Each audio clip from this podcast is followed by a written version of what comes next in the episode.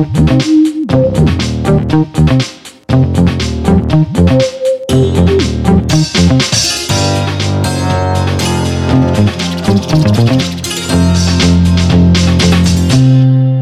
привет! Это подкаст студии Soundstream «Дневники Лоры Палны». Специальный выпуск для наших слушателей. Для всех, кто не пропускает ни одного эпизода, кто ставит лайки, кто пишет мне, что у меня великолепный голос. И Мите тоже, разумеется, пишут. Но мне очень приятно, я люблю получать комплименты, да. Для всех, кто поддерживает нас добрым словом и важным делом, например, на Патреоне. Всем привет, меня зовут Маша. А меня зовут Митя. Мне наконец-то дали слово, это приятно. Да, ну короче, в нашем подкасте мы рассматриваем самые интересные, самые громкие, самые резонансные истории серийных убийц и маньяков. И вместе с тем мы пытаемся разобраться в биографии наших героев и пытаемся проанализировать образ действия каждого, чтобы понять, как вообще люди становятся способны на убийство и как э, в связи с этим быть нам простым смертным. Сегодня у нас не совсем обычный выпуск. Мы обычно вам рассказываем про серийных убийц и маньяков, ну, таких классических. Сегодня у нас не классические товарищи, которые совершили свои чудовищные совершенно преступления. Абсолютно непонятно, почему, зачем, как и так далее.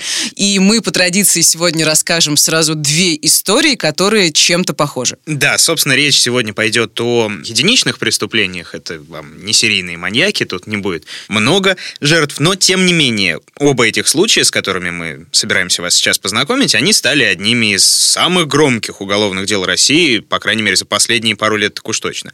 Резонанс невероятный, обсуждений масса, различного рода комментариев тоже. Ну, например, вот как раз после них, в конце августа прошлого года небезызвестный журналист и блогер Александр Невзоров предложил переименовать город-герой Санкт-Петербург в Расчленинград. Город-герой Расчленинград. Да. Ну, мы оставим в стороне рассуждениях и пожорстве и этичности. Мы сконцентрируемся на историях, о которых знает, ну, или хотя бы слышал чуть ли не каждый человек в России. Ну, потому что даже моя бабушка в курсе, что произошло в Петербурге, хотя она не то чтобы сильно интересуется новостями и криминалом, но просто очень сложно не попасть по под, ну, я не знаю, медиабомбардировку, да, и особенно под ту медиабомбардировку, которую устроили как раз э, вот в то время, когда освещались два этих события, да, Петербург был назван столицей расчленений и все такое прочее. Ковровый шитпостинг наш любимый. Ну и как закончим рассказывать, мы еще чуть подробнее остановимся на всем, что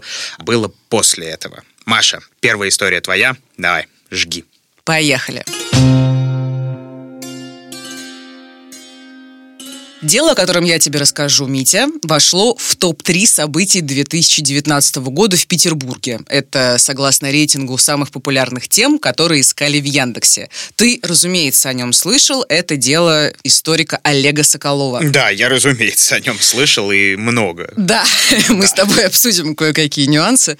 Да, и думаю, что так или иначе все про это слышали, но хочется рассказать немного более развернуто, тем более есть повод. В конце прошлого года Соколову вынесли приговор 12,5 лет колонии строгого режима и кратко о сути «Вдруг кто забыл». Утром 9 ноября 2019 года из реки Мойки питерские спасатели достали 63-летнего историка Олега Соколова. В его рюкзаке обнаружили травматический пистолет, но это было не главное. Главное, это был пакет с отпиленными женскими руками. Соколов пытался его утопить, но не смог, пакет всплыл, историк полез в воду, а потом засунул, каким-то образом успел засунуть пакет в рюкзак. Выяснилось, что руки принадлежат будущей невесте и бывшей студентке Соколова Анастасии Ещенко. Доцент расчленил 24-летнюю девушку в своей квартире пилой и ножом, а потом попытался избавиться от ее останков. И я постараюсь вам рассказать, кем были Соколов и Настя Ещенко, какие у них были отношения и, конечно, как и почему произошло это чудовищное убийство. Ну, начнем с Олега Соколова. Я, конечно, могу очень долго перечислять его регалии, ну, постараюсь кратко. Но там есть что перечислять. Да, да, да, да, да. Ну, я думаю, ты знаешь, что Соколова называют крупным ученым-историком и, что очень важно, одним из э, родоначальников российского реконструкторского движения, вот особенно по части времен Наполеона. Ну да, он вроде в 76-м году в тогдашнем Ленинграде, они с приятелями, товарищами сколотили такую неплохую тусовку любителей так называемой живой истории наполеоновской армии. Да, там еще была когда крупная какая-то дата, по-моему, 175 лет, что ли, с э, окончания вот этой Отечественной войны 812 года. Они всей этой гоп-компании прошлись походом по местам боевой славы. С этого, как я помню, фактически началось вот это классное реконструкторское движение, даже там под государственным крылом каким-то образом, то есть тоже Бородинское сражение, которое ежегодно так красиво воссоздают, оно туда корнями уходит. Ну да, в этом тоже есть его, безусловно, вклад. Просто да, ребята, я в этом немного шарю, потому что я, ну, крутился в ролевом реконструкторском движении какое-то время назад, и про Соколова все основные новости я узнавал не из информагентств, не из газет, а именно оттуда, из каких-то таких источников. Ну, потом я тебя поспрашиваю, потом мы это обсудим в конце. Да. Так вот, Соколов, да, он кандидат исторических наук, доцент, специалист по военной истории Франции, кавалер ордена почетного легиона. Это такой орден, который был учрежден Наполеоном в начале 19 века по примеру рыцарских орденов. Ну и типа принадлежность к этому ордену, это, ну там, не знаю, высший знак почета, признание особых заслуг во Франции. И вот такую награду Соколову дали за выдающийся вклад в развитие исследований по истории Франции и ее популяризацию. Это крутая штука, Это потому очень, что да. он русский, а ему из Франции Да. дали это все. То есть это, да, почетно, почетно. Это как раз показывает, насколько сильно он вовлечен в тему. У него около сотни статей и монографий по военной истории Европы 17-19 веков на разных языках. Соколов консультировал десятки исторических фильмов по эпохе Наполеона, в том числе там, в США, Франции, Великобритании и так далее. Известный популяризатор исторической науки был членом совета вот это РВИО, как его называют, российского, да, российского военно-исторического общества и научного совета Института социологических, по-моему, политических и экономических наук в Лионе. Ну, тоже как бы крутые вещи. Очень крутой, но, по-моему, он там, вот именно ключевое слово, что был, Да. потому что вот после обвинения в его убийстве, насколько я помню, там чуть ли не на следующий день от э, РВИО, как ты говоришь, от э, военно-исторического общества поступила официальная бумага, что он у нас не работает. Но это всегда тогда. Да. Причем Мы смешно. Знаем. Смешно, что якобы его якобы не было вообще в целом, да, Да. в их обществе. Ну, А кто бред. это?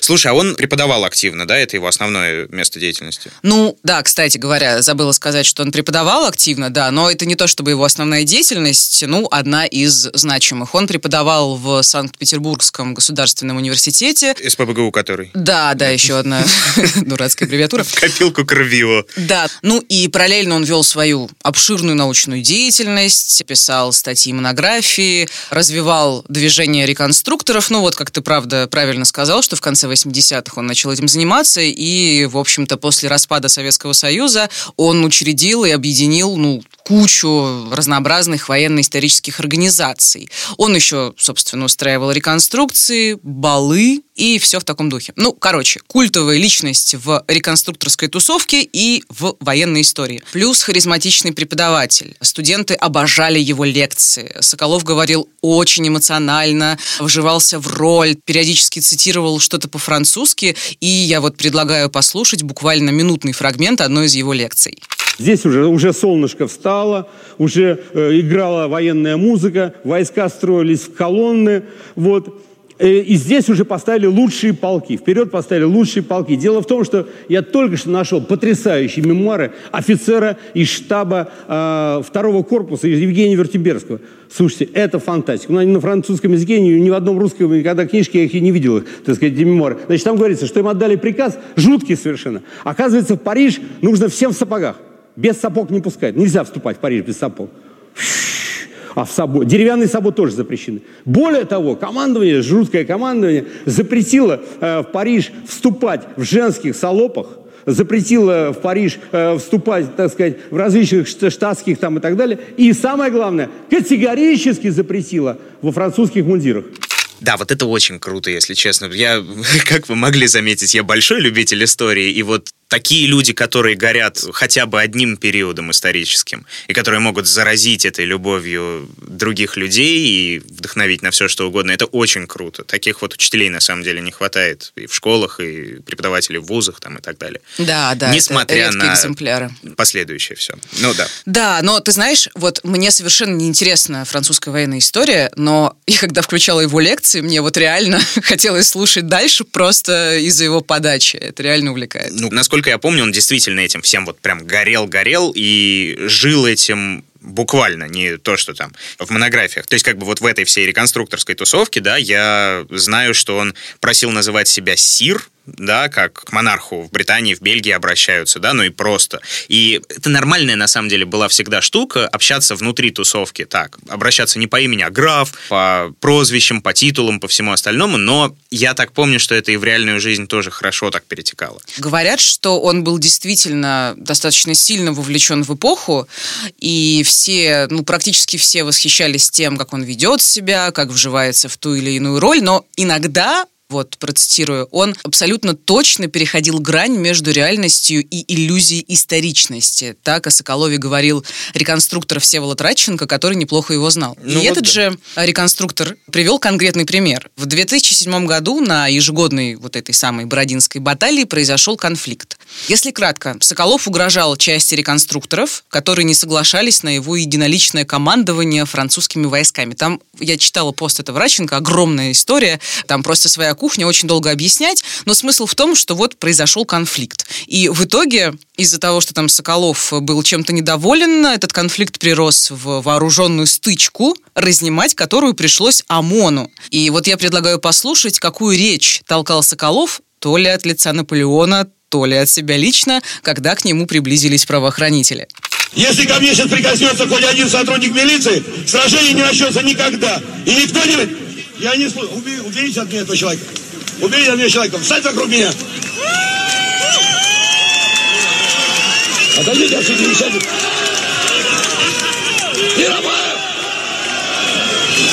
Пошел. Итак, я еще раз хочу сказать, что только если мне дадут высказаться, мы начнем эту битву. Я прежде всего привлекаю внимание прессы. Пресса должна об этом рассказать. Вы кто с нами, черт побери? Вива ля это очень круто на самом деле. Нет, вот э, я очень часто сталкивался с такими людьми, которые приезжали и говорили, я кандидат э, наук, я приехал играть короля, а меня убили в первый же игровой день. Верните мне деньги, вы понимаете, что я серьезный человек? И так далее. И ты смотришь на это и понимаешь, да, это классно, конечно. Так играть, это прям здорово. Ну да, он там, по-моему, еще кричал, ну, не нашла этот фрагмент, э, «Легион Вислы ко мне!»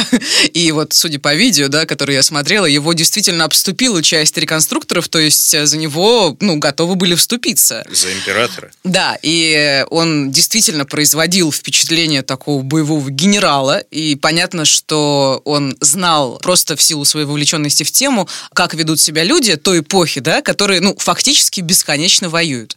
Это все понятно, но все-таки очень многие замечали, что иногда у него возникали, ну, не совсем здоровые перекосы. Я, кстати, не помню, у него вот на этих полях битвы же не было каких-то, вот как ты говоришь, перекосов, то есть там какой-то жестокости он вроде как не проявлял там на Нет. полях сражений? Ну, вроде я не находила таких инцидентов, но он был все равно конфликтным и своенравным, это факт. А еще он довольно болезненно воспринимал критику. Есть вот такой историк и телеведущий Евгений Панасенков. Ох, Панасенков. Панасенков, да? А, ты знаешь это, его. Это, да, сказочный персонаж, да, просто. Но он какой-то странный, насколько ну, я знаю. Ты понимаешь, он такой, вот э, с одной стороны он немножечко фрик, а с другой стороны он, ну, очень трогательный. Это тот самый человек, которого называют маэстро, маэстро. Одни искренние, немногочисленные очень люди называют его маэстро, а другие поддерживают этот хайп и просто по фану это делают, ну, потому что очень весело. И он себя считает действительно великим историком. Это, если вдруг кто не знает в лицо, это вот тот, который... Вы думаете, я вас не переиграю? Что я вас не уничтожу? Я вас уничтожу. Это тот человек, который апеллирует такими аргументами, как спорить с человеком, который так глубоко изучил тему. Это неправильно ты дешевка, и вот так далее.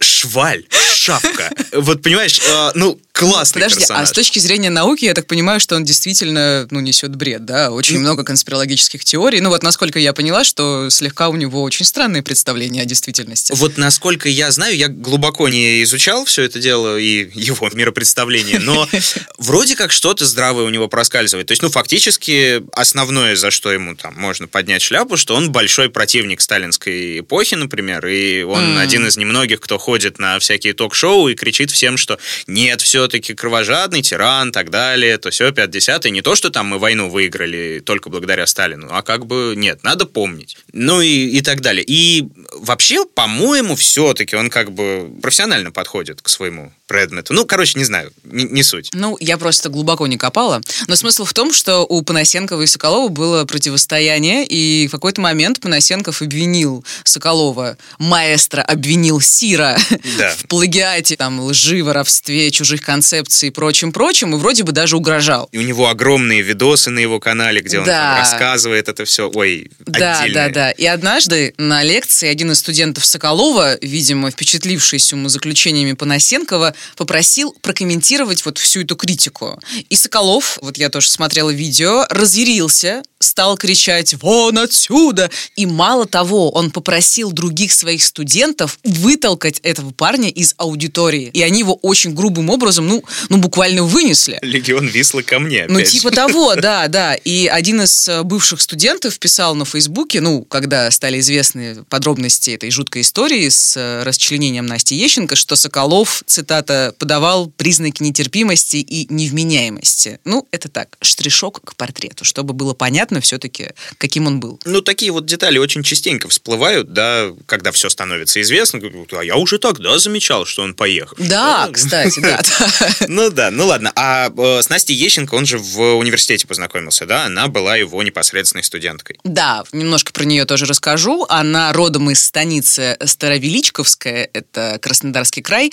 Очень умная, амбициозная такая классическая отличница. Там, окончила школу с золотой медалью. На ЕГЭ по истории набрала максимальное количество баллов, занимала первые места на Олимпиадах. И она переехала в Питер, чтобы поступить и учиться в этом Петербургском государственном университете на кафедре истории России с древнейших времен до 20 века. И, собственно, в этом университете преподавал Соколов. Они познакомились в 2014-м. Ей было 19 лет, а ему 58. То есть разница неплохая. У них завязался роман. Ещенко относилась к Соколову просто с диким восторгом и трепетом. И хочу процитировать фрагмент поста Евгении Лукьяновой, подруги Насти. Она очень сильно и чисто любила Соколова, поддерживала во всем, защищала, когда его обижали, и лечила, когда он болел. Скакала по камням на коне, потому что он сказал. Ради него занималась Наполеоном. Она не могла без истории России начала 20 века, чувствовала, что теряет себя в его интересах, со временем старалась совмещать. Рассказывала, обнимая плюшевого медведя, как они с Соколовым бултыхали ногами в Неве, и как он бежал к ней, а с ноги у него слетел ботинок. Настя очень ценила разговоры с ним. Она так летала и так лучилась, что верилась в то же самое со стороны Соколова.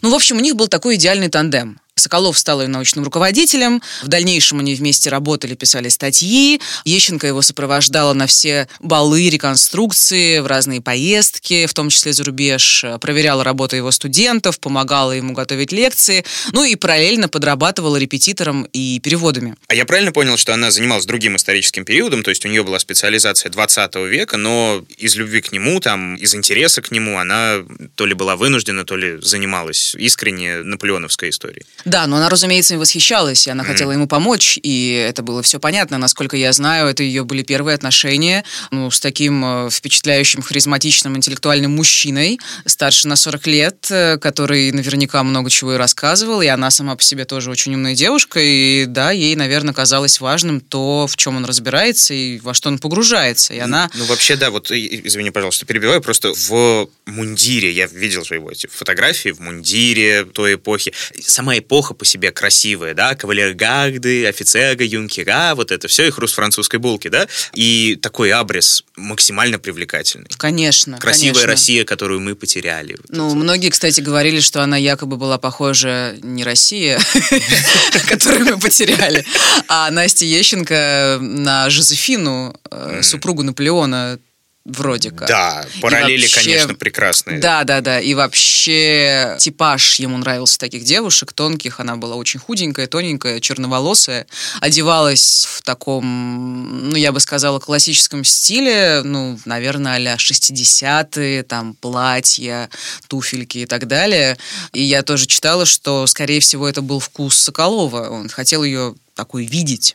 И она, Настя, искренне верила, я вот натыкалась об этом, что Соколов был реинкарнацией Наполеона. Mm. Она тоже называла его Сир, а он называл ее Изабель. Есть мнение, что Насте якобы не нравилось ее собственное имя, и Соколов придумал ей такой изящный французский вариант. Красиво. И он, конечно, тоже был влюблен. Я, я полагаю, что все-таки он был влюблен, несмотря на то, что он сделал. Ну, в общем, это уже отдельная история про его монструозность. Но со временем, как рассказывают, Соколов Соколов начал превращаться в тирана и манипулятора. Ну, я не исключаю, что он изначально был таким, да, но со временем просто это все начало выплывать. Он контролировал Настю, с кем она, что она делает и так далее. И он довольно сильно влиял на ее жизнь и, ну, как следствие, круг общения. Вот что рассказывала мать Насти Галина Ещенко. У нее была подруга, с которой они общались практически пять лет. Она перестала с ней общаться. Она ушла из театра, хотя в театральной студии занималась более трех лет при университете. Я спросила Настя, почему?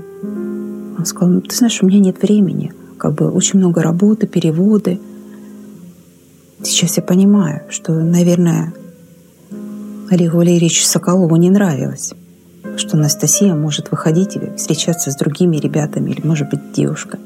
Ну вот этот, да, императорский типаж, да, э, наполеоновское чувство собственничества, э, желание управлять всем, что под его эгидой. А жили они, получается, вместе, да? Да, Настя сначала жила в общежитии, потом в квартире Соколова. Кстати, забыла сказать, у Соколова четыре дочки от предыдущих браков, две взрослые девушки живут и учатся за рубежом, одна вроде бы в Америке, вторая во Франции, а еще две школьницы, одной 13, другая помладше, не нашла точный возраст. И когда Соколов и Настя познакомились, Соколов формально был женат, и официально он развелся с последней женой незадолго до своего преступления, там то ли в 2018, то ли в 2019, и они с Настей планировали свадьбу, но потом что-то пошло не так. Убийство произошло в ночь с 7 по 8 ноября. 7 числа около 10 вечера Настя вернулась в Петербург из Москвы. Она уезжала туда работать в архиве, что она делала довольно часто, в том числе из-за Соколова, из-за их общих работ и статей. И Соколов ее встретил, устроил небольшой праздничный ужин шампанским, а потом они поссорились. И я сейчас постараюсь, ну как могу, этот конфликт реконструировать. Сначала процитирую показания соседки. Она давала их в суде, которая услышала шум. Как я помню, я слышала около пяти ударов об пол и стены. И девушка на это просила, чтобы Соколов ее не трогал, говоря «пожалуйста». Напомню, что она говорила фразу «Я тебе столько измен прощала». А затем, чуть позже, она говорила «Хорошо, я никуда не пойду, ты не ублюдок, только не трогай меня». Дальше они опять кричали друг на друга, и Соколов, непонятно зачем, решил снять видео на телефон. И давай послушаем кусочек. Ненавижу тебя! Уйди с дороги, отпусти меня! Не уйду с дороги. Уйди. Я тебя не люблю больше. Я понял. Я это понял. За что ты меня Тихо. бьешь? Кто тебе дал право меня бить? Кто? Ты мой телефон также швырнул, придурок, еще сильнее швырнул. Ты мне его покупал, ты мне еще не купил нормально. И после этого Настя ушла из квартиры, это было ближе к часу ночи. А там известно вообще, почему они поссорились, из-за чего все началось? Есть разные версии. Давай сначала послушаем, что рассказывал брат Насти Сергей. А она позвонила ему, когда убежала из дома. Она позвонила в слезах и сказала, что Соколов ее избил только что сильно. Я ее спросил, почему он э, избил ее. Она ответила, что рассказала ему про то, что друг пригласил ее на праздновать дня рождения он отреагировал не совсем нормально. Он, ну, была ярко выраженная ревность, и она ушла из дома. Я ее просил уйти, чтобы она туда не возвращалась. Но она сказала, что у нее в квартире остались все вещи и все документы. В общем, первая версия конфликта – это ревность, но сам Соколов рассказывал иначе. По его словам, у них раньше, ну, когда они вот начали жить вместе, все чаще возникали ссоры из-за того, что он видится со своими маленькими дочерьми. И у него была версия, что якобы Настя их не любила. И в этот вечер Соколов что-то про них сказал, спросил, когда ему лучше с ними увидеться, ну, как-то их упомянул. И потом, по его версии, Настя, цитирую фрагмент его допроса, превратилась в совершенно чудовищное создание. Она стала говорить бешеные проклятия, чудовищные выражения. Изящная тонкая девушка с переходом на мат-перемат. И все постоянно повторяла «Выродки, ублюдки! Ненавижу этих выродков! Пусть сдохнут!» Так продолжалось какое-то время. Она металась, оскорбляла, бросалась на меня с кулаками. Ну, знаешь, как-то верится немножко, с трудом. Ну, то есть, э, понятное дело, что выставить кого угодно возможный плохой мачехой, это может быть, это и работа, но что-то как-то не знаю. Такое. Ну да, такое. И несмотря на то, что они вот поругались довольно сильно, Настя все-таки вернулась к нему, позвонила снова брату, сказала, что все уладилось, но затем ссора, видимо, разгорелась э, с новой силой. И по версии Соколова, опять же, Настя бросилась на него с кухонным ножом, начала резать французский шарф, э, который он ей там подарил, привез из Франции. А еще она продолжала, ну, опять же, по его версии, в этот момент оскорблять его детей, там, выкрикивать совершенно дикие чудовищные слова. И он взял обрез охотничьего карабина, он в нее выстрелил, затем сломал шею, а потом в голову еще живой Насти всадил три пули, то есть он в нее выстрелил четыре раза. И сам Соколов потом утверждал, что сделал это в состоянии аффекта. Снова процитирую фрагмент его допроса. Это временное помрачение. Я не мог в нормальном состоянии это сделать. Полный абсурд. Настолько безумно, настолько сумасшедше, что я вообще не могу понять, как это произошло. Как? Почему я схватил этот обрез? Почему я пришел с этим обрезом? Почему я выстрелил? Этот момент вообще как в страшном сне. И я просто сошел с ума. Вот после нескольких часов диких этих воплей у меня психика не выдержала, я перестал понимать, что я творю. Но, опять же, Скалов утверждает, что он был в состоянии эффекта, однако после этого он вытер кровь, он прибрался, он засунул тело под кровать и решил следующей ночью скинуть его в мойку. А утром Соколов съездил за большими пакетами, чтобы потом завернуть в них тело, а вечером к нему пришли гости. Чего? То есть это нормально говорить, что у тебя состояние аффекта, а потом ты заворачиваешь тело, ну, вернее, прячешь его в соседней комнате и приглашаешь гостей. И он пил коньяк с друзьями в то время, как его мертвая невеста лежала в соседней комнате под кроватью. Кошмар какой-то. Да, и около 10 часов вечера друзья ушли, и после этого Соколов расчленил Настю плотницкой пилой и ножом. У него было четыре мешка, один с телом, второй с ногами, третий с руками и четвертый с головой. Голову он оставил дома, все остальное положил в рюкзак и пошел выкидывать в реку. И так получилось, что тело и ноги утонули, а пакет с руками всплыл, потому что он был легче. Ну, а дальше ты знаешь, там Соколов бросился в воду за этим пакетом, не смог выбраться, у него случилось обморожение. Сначала его пытался вытянуть прохожий, но у него не получилось. Прохожий вызвал спасателей, те его в итоге вытянули. И в это время, я уж, честно говоря, не поняла, каким образом Соколов успел засунуть пакет с руками в свой рюкзак, ну, чтобы не обнаружили его. Затем Соколова отвезли в больницу, как я сказала, что он получил обморожение, ну, его обыскали, обнаружили пакет с руками, ну, и дальше начался громкий судебный процесс. Во время следствия выяснилось кое-что любопытное и жуткое – Оказалось, что в 2008 году Соколов жестоко избил свою любовницу по имени Екатерина, э, потому что та узнала о его изменах и решила от него уйти. И давай послушаем, что Екатерина говорила в суде. Мои руки оказались сзади. И он приготовил заранее, как я поняла, жгут, по-моему, и связал мне руки сзади. И когда я спросила, что ты делаешь, на это я получила, стала получать удары методичные. Он э, подготовил утюг, который был у него в соседней комнате, в другой комнате. Включил его в розетку на моих глазах. И стал угрожать, что он изуродует меня на всю жизнь, и я никому не буду нужна. И если он меня убьет, то мой труп он закопает на ближайшей стройке. Самое тоже фактики, которые она не упомянула, о которых я уже читала после из ее интервью, он задрапировал всю мебель в комнате красным и зажег свечи. Угу. перед этим всем. Перед утюгом, перед жгутом, перед избиениями и так далее. И я еще, насколько я так понял, присутствовала история э, опять про эти постоянные измены, да, то есть при трех браках, при любовницах, на которых он обещал жениться, вот это вот все, на безумных историях любви были постоянные измены. Да, Потом mm-hmm. это уже начало всплывать, что вообще-то он совращал студенток, он приставал к студенткам, и я неоднократно читала тоже показания разных его, ну, там, бывших э, аспиранток, там, магистранток и так далее, что он действительно вел себя, ну, не совсем корректно, и мог там поцеловать, например. Ну, в общем, такой трэш. А она, э, вот эта э, Екатерина, она в полицию-то обращалась после всего этого? Да, да, она ну, сделала так, как надо. Она сняла побои в травмпункте и написала заявление, но никто не отреагировал, потому что у нас очень редко реагируют на заявление о домашнем насилии. Интересно, что эта история, но опять же, как говорят, всплыла в 2018 году, ну, то есть за год до убийства Насти.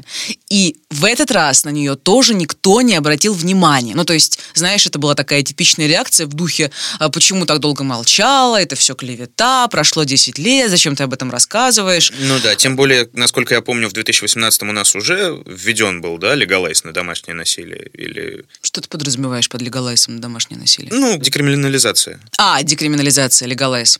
Да. да, я не помню, по-моему, да, в 2018, да. Ну, то есть, опять же, ну, учитывая махровый victim blaming, который у нас долгие годы, потому что бьет, значит, любит, да? Угу. Ну, ага. в общем, да. И Соколов, когда пытался объяснить, почему он это совершил, он утверждал, что Ещенко его спровоцировала, что вот состояние аффекта наступило после прям ужасных этих безумных оскорблений в адрес его дочек. А еще он говорил, тоже уже после, ну, во время там суда и прочее, что якобы у Насти появился любовник, и она вступила в сговор с его оппонентом Евгением Панасенковым, вот тем самым. Ой. А после она решила устроить ему провокацию, чтобы потом у нее был повод обратиться в правоохранительные органы с заявлением о побоях, ну, как бы для его дальнейшей э, дискредитации. Ну, то есть просто жесть какая-то, да. Ну, то есть, как говорит сам Панасенков, конечно, дешевка. Да. То есть, вот такие истории пускать в ход, чтобы хоть как-то себя обелить, это уже сильно. Да, доказано, что это все э, хрень из его головы. Но это изначально так звучит. Ну, конечно. То ну, есть, как, как бы это, это его вообще проверить. максимально не оправдывает сразу. Конечно. Да? Несоизмеримо. Ну. Да, а еще Соколов говорил, что планировал совершить самоубийство сразу после своего преступления. Причем он хотел надеть мундир Наполеона и вроде как застрелиться у Петропавловской крепости на глазах у туристов. Ну Тоже, вот, да? Да, вот это вот мания величия, величия, величия, приковать к себе всеобщее внимание и на высоте уйти как, собственно, его кумир. Я думаю, что он всерьез этого не хотел, потому что, ну вот, он говорил, что якобы он решил написать завещание, подготовить все документы, потом, как я понимаю, вот избавиться от э, тела Насти и дальше там совершить самоубийство. Но эту версию тоже опровергли и очень просто. После убийства Соколов поехал за новым матрасом вместо окровавленного в Икею. Угу. Опять же, договорился, что 11 ноября к нему через несколько дней придут чинить газовую колонку. Он звонил в посольство Франции по делам. Он опять же пригласил друзей, ну, вернее, не стал отменять с ними встречу. И он никаким завещанием не занимался. Ну, то, то есть, есть и самоубийство убийством там тоже не пахло, и никаких планов закончить жизнь и красиво уйти тоже, я так понял, не было. Да, да, да. Продолжить да. жизнь, да, скорее. И официально причину убийства назвали вот конфликты из-за желания Насти пойти на день рождения своего знакомого. Вот о чем говорил брат. Что она ему сказала просто, что ее пригласили на праздник, и он начал возмущаться, и, ну и дальше ты знаешь. И как раз во время ссоры, как сказала судья во время оглашения приговора, у Соколова как раз возник умысел на убийство Ещенко, что подтверждается результатами психолого-психиатрической экспертизы. Вот то, что возник умысел и состояние аффекта, это не одно и то же, да? Это э, там как-то вообще подтвердилась эта история с состоянием аффекта? Нет, вообще никак. Угу. То есть он был признан совершенно вменяемым, он осознавал все, что он делает. Фигурировала, кстати, еще явка с повинной, которую написал э, Соколов, но суд ее отверг, потому что историк принес ее уже после того, как э, всем стало известно о преступлении, но тоже странно, да? Ну да, съехать не получилось. Ну да. да, да, То есть хотеть покончить жизнь самоубийством, а потом внезапно принести явку с повинной. Ну, в общем, Не, ну после того, как что. тебя арестовали явку с повинной, и, ну да, это так не работает немного. Да, и обвинение требовало 15 лет э, лишения свободы, защита 8, и в итоге Соколову дали 12,5 лет колонии строгого режима. Слушай, а это немало. Я вот и и тогда уже задавался этим вопросом. Это немало. Объясню. Суд учел, ну, опять же, я не суд, Ну я, да. конечно, это все кажется, что мало, но суд учел несколько смягчающих обстоятельств. Например, это несовершеннолетние дети, это участие в раскрытии преступления, это его положительные характеристики, там, вклад в науку и движение реконструкторов, там, наличие престарелых родителей, для которых он единственный сын, плюс возраст, плюс хронические заболевания и далее, далее, далее, далее. Вот положительные характеристики особенно хороши на фоне того всего того, что ты рассказала, да. Да, это жесть, но имеются в виду положительные характеристики, ну вот типа его Ну, деятельность, работы, там, да. орден почетного легиона и все на свете. И кроме того, кстати говоря, Соколова обвиняли не только по статье, связанной с убийством, а еще его признали виновным в незаконном хранении оружия. А, Потому что обрез, из которого историк убил Настю, он, как он рассказывал, нашел вместе с боеприпасами посреди хлама, когда переехал в квартиру на мойке, где он жил. удобная история, просто Но это вроде правда, на самом деле. Скорее всего, это правда. Ну, у него было какое-то оружие, на которое он имел разрешение лицензию, Но но, было еще... Да, Да. да, да, Но еще был вот этот обрез, который он не стал нигде фиксировать и так далее. Он просто у него лежал где-то там в шкафу. Ты бандитский Петербург, конечно, да. Да, Слушай, ну, кстати. кстати, насчет э, вот того, что у него было оружие, как у реконструктора, да, которое было со всеми документами, со всеми делами, это моя любимая, на самом деле, часть этой истории была, потому что, ну, понятное дело, с оглядкой на однозначно чудовищное преступление, однозначно жуткого Соколова, вот буквально все разразились. А что вы хотели, ребят? Он же из этих, да? Вот те, которые вот оружие дома хранят, в войну играют, людей, значит, понарошку убивают, а потом, да, девочек расчленяют. Да там же каждый второй психота. Ну, и как бы, это же не просто обыватели там в комментах пишут, да, это серьезные журналисты, там, нормальные люди, вроде как из каких-то крупных изданий, там, и колумнисты какие-то, и чиновники какие-то поехавшие высказывались. Ну, в общем, под одну гребенку сразу же после этого всех реконструкторы и дикое все это движение надо запретить все, потому что, да, Как обычно Как обычно. Что-то происходит, давайте все запрещать. Ну, понятно, да, я еще читала тоже всякие неадекватные комментарии в духе, что раз они все знали о его там странном, сложном, конфликтном характере, почему они ничего не сделали. Ну, блин, я не думаю, что хоть один человек из этой тусовки мог представить, что Соколов может кого-то расчленить таким образом. И поэтому странно обвинять реконструкторов в том, что произошло. Меня лично возмущает больше всего, что все проигнорировали историю его бывшей любовницы, вот это заявление 2008 года, потому Да-да-да. что если фантазировать, если бы у нас была правовая ситуация в части домашнего насилия чуть получше, с охранными ордерами, со всеми остальными нюансами, то, возможно, этого удалось бы избежать. Ну, не факт, конечно, да, но, возможно, возможно. Это меня, честно говоря, больше всего расстраивает. Да, Маша, дикая, конечно, история, но да, у нас в запасе, как вы поняли, есть еще одна не менее пугающая, не менее печальная. Это, ну, как вы могли догадаться, это история Энди Картрайта. Я, надо сказать, далек от мира рэпа как никто. Я общем, тоже. Но история, господи. Да, но тут был вытянут честный жребий, право рассказывать распределилось именно так. Ну, в общем, да, друзья, пока не спешим с общими выводами, переходим ко второй истории. Давай. С чего все началось? 29 июля 2020 года, спустя месяцев 7 после того, как стало известно о случае доцента Соколова, в полицию позвонила адвокат Ирина Скурту ее звали. Она сообщила о происшествии в квартире ее клиентки Марины Кохал, жены рэпера Энди Картрайта. Точно неизвестно, что именно было там в заявлении, но после этого по указанному адресу приехали правоохранители, где обнаружили саму Марину Кохал, ее сына и мать, а также пять больших пластиковых пакетов, в которых нашли останки самого рэпера, собственно, Энди Картрайта. И жена сразу призналась, что это она лично расчленила его тело. На это у нее ушло 4 дня, соответственно, погиб он за 4 дня до приезда полиции. И, как рассказывала сама Марина, она увидела его мертвым, каким-то образом поняла, что это передоз. И решила, что лучше мир запомнит его на высоте, а не по новостям о недостойной смерти от наркотиков. Чтобы вот сохранился его светлый образ. Она поняла, что тело нужно спрятать, а всем знакомым друзьям сказать, что он просто исчез, и неизвестно, где он. И вот такие вот исходные данные появились в российских СМИ 30 июля прошлого года. Просто дичь. Я Вот расчленил своего мужа, но я его не убивал. Просто очень много вопросов, начиная вот с простого, как вообще такое могло прийти в голову здоровому человеку. Ну вот я думаю, как и многие наши слушатели помнят, такими вопросами задавались, ну, почти все, естественно. По факту всего этого дела правоохранители возбудили дело по признакам 105 статьи, это у нас убийство. И уже на следующий день адвокат Кохол заявила журналистам, что Марина, жена Картрайта, проходит по делу в качестве свидетеля. Причем она так и сказала, пока она свидетель. Возможен выход в суд на арест. Вот ее слова.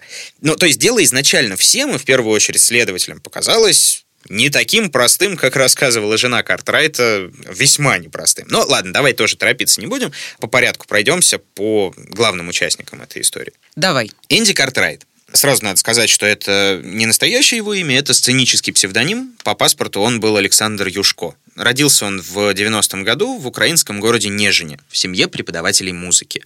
В школе он занимался самбо, английским и ходил на уроки фортепиано. И по воспоминаниям друзей, родных, он хотел, когда вырастет, стать адвокатом или частным детективом. Такая. Да, интересная тоже связь. Не, ну классная такая детская мечта, наверное. Да, а почему он в итоге занялся музыкой, наверное, из-за того, что типа окружение повлияло, родители? Ну да, в общем, семья преподавателей музыки плюс фортепиано, я думаю, да, он на этом фоне начинает заниматься музыкой, и активно он этим занимается, когда учится в университете. Учился он, кстати, на преподавателя английского. В 20 лет он выпускает первый альбом, не сольный, а вместе с группой, по-моему, No Comments она называлась. Через пару лет уже сольный альбом.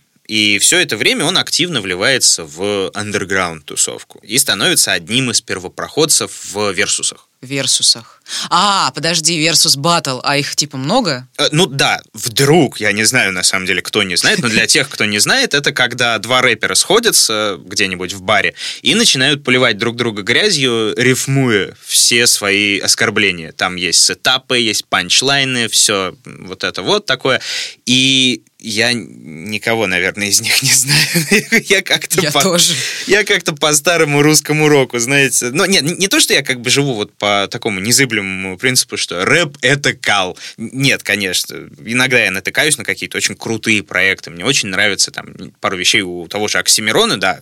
Это не true, конечно, любить Оксимирона, наверное, но тем не менее. Заточку, например, очень люблю, да. Это я тебе рассказывал, по-моему, бандитский рэп-кантри такой. Ну, не суть. А всех этих людей, вот, которые так или иначе всплывают, да, в этих лентах Ютуба по каким-то роликам Версуса, я никого не знаю из них, если честно. Я тоже никого не знаю. Ну, то есть- Оксимирона. Ну, в смысле, я его знаю, но я его не слушал. Ну, короче, я Ну да. вообще ноль в этой теме. Ну вот я из э, всех версусов, наверное, смотрел Хованского против Ларина, который вот это, Фапелявый против Картавого, да? Ну просто потому, что он смешной. Но на самом деле вот следить, как друг друга оскорбляют таких себе иногда рифмах, мне такое сложно. Ладно. А версусы, я сказал, потому что их несколько есть площадок. Там есть версус батл основной, есть версус BPM, кубок МЦ, там каждый со своими особенностями, но не суть. И там и до этого Юшко выступал. Поначалу скрывал внешность, там для пущего интереса. Выступал инкогнито. По-моему, инкогнито. Конечно, инкогнито, да. Под псевдонимом Фрейд э, выступал. Потом уже все-таки взял себе относительно официально имя Энди Картрайт. Это, как я понял, что-то вот какая-то сборная солянка из э, имен британских андерграундщиков. Слушай, а я немножко не поняла. Вся эта музыкальная тусовка его, да, его развитие, становление, это все в Украине происходило. Ну да, там началось, и основная вот именно версусная известность к нему пришла уже в Питере в 2014 году, насколько я понял. Там началось все с того, что организатор всего этого дела, Александр Тимарцев, которого все больше знают как ресторатора, который пошумим, да? А, Я не знаю. Ну ладно, окей, ресторатор. это человек, Пошумим. который Дальше говорит, пошумим. Ладно. А, Он его позвал к себе в бар как одного из самых интересных украинских МС. Подписчики на канале очень часто просили, и вот, да, он его позвал. А, Первый его батл был э, с рэпером ATL. Э, Пишут, что он стал наиболее известным из оппонентов Картрайта. Тебе он известен? Да? А, я думала, это утверждение. Ну, вот Тебе он известен. Нет. Короче, мы не шарим, извините, пожалуйста. Но, тем не менее, тогда э, Юшко как раз завоевал свою аудиторию дополнительно. И выглядел он любопытно. Он такой, знаешь, здоровый, под 2 метра ростом парень, э, с очень серьезным взглядом, из-под мощных надбровных дуг. И читал он, знаешь, как впечатывал. Базара нет. Успех не может быть оценкой творчества, но у тебя нет творчества, ты просто портишь звуки, корчишься, МС одиночество. Из-за таких, как ты, раз рэп стал уродливым, как чупакабра, но тут текучка кадров, и раз ты не тупака, брат, то пока, бля. Вот это вот отрывок оттуда, из э, этого самого первого его э, батла на Версусе. М, Да уж, интересно. А людям очень нравится. Нет, ладно. на самом деле, о, действительно, у него были весьма любопытные рифмы. И про него очень многие говорили, что он классно обращается с языком. И кое-где меня даже что-то цепляло. Ну, Ну, так или хорошо, иначе. я не погружалась. Да, не мы знаю. тут не про музыку, Да, мы, мы тут, тут про про, преступления. Да, поэтому, кстати, о преступлениях тогда же, как я понял, на этом самом батле он познакомился со своей будущей женой, с Мариной Кохол. А она тоже была типа рэперша из тусовки или... Э, Нет, нет, она, насколько я понял, была там сбоку припеку гостьей и зрителем. А вообще она родилась э, в Барнауле, кстати, в 84 году, то есть она была на 6 лет старше Картрайта. Ее мать преподавала английский, и Марина, видимо, решила идти по ее стопам, тоже получила филологическое образование. А про их семью известно не очень много. Ну, когда все произошло, журналисты поехали в Барнаул, начали выяснять у соседей, что это вообще были за люди, и все как один говорят, да ну что там, тихие, закрытые, никто никогда не знал, что у них происходит. Ну и серии никто бы никогда не подумал, что такое могло быть. Ну, конечно, это вообще супер типичная история, никто ничего не знает про своих соседей. Ну вот про тебя, наверное, тоже никто не знает. Ты Ну, общаешься конечно. с соседями? Ну, я... Нет, подожди. Я общаюсь с консьержками, но я общаюсь с ними потому, что я считаю, что важно иметь хорошие отношения с консьержками, в случае чего... Конечно. Я плачу вовремя, ну, стараюсь вахту, приношу им шоколадки, и они меня знают, потому что, ну, я такая для них хорошая девочка. Ну, консьерж не сосед, это совсем другая штука. да. Ну, в общем, если они попросят рассказать что-то обо мне, вы такая милая девочка, а на велосипед, а шоколадки иногда покупает, газетки берет, книжки там. У нас книжки в подъезде периодически оставляют. А зачем тебе, чтобы консьерж в случае чего рассказал, что ты хорошая девочка, Маша? Это просто эгоцентризм. Ну, то есть соломку не стелишь, ты не такая. Хорошо, ладно. Да ладно. Ну, да, были, кстати, еще по этим соседским опросам пару обрывочных воспоминаний, что не все было в порядке вроде как с отцом семейства. Соседки часто от него слышали грубости, чувствовали сердцем, что он тиран домашний, но насколько этому можно верить всему, ну, сказать сложно. Ну, как бы выводы, которые рождаются на лестничной клетке, это, конечно, самый надежный источник. Э, Нет, самый надежный источник это когда на лавочке А, у на подъезда, лавочке, да? да, да, что да. Пошла вот это она, пошла. Проститут. Ну ладно. Э, А, да. Тихо. Так, подожди, а я слегка потерялась. Вот мы начали говорить про Марину Кохол. Ты рассказывала, что она была гостьей и зрителем. А как она вообще оказалась в Петербурге? Она переехала из Барнаула туда или она приехала на концерт? Я слегка потерялась, задаю, как обычно, тупые вопросы. Ну, это не тупые вопросы. Любой вопрос умный. Э, ладно. Она приехала туда не на концерт, она приехала туда задолго до А. всего этого. Она приехала туда в 2010 году, как я понял, в поисках лучшей работы, стабильной зарплаты и так далее. В Барнауле, потому что она работала в местной газете, я не знаю, сколько получают местные журналисты, но не думаю, что очень много. А попутно она увлекалась разной эзотерикой. Ой. Да, и по приезду в Питер высшее знание и астрологическое знание ее полностью захватили. Ой. Да, но более того, я тебе скажу, она на этом стала довольно неплохо зарабатывать. Она составляла личные гороскопы, причем, внимание, по календарю мая. М, Да. Интересно. Ну, то есть я так и не уловил до сих пор связи, но ладно. Майя, астрология, ладно.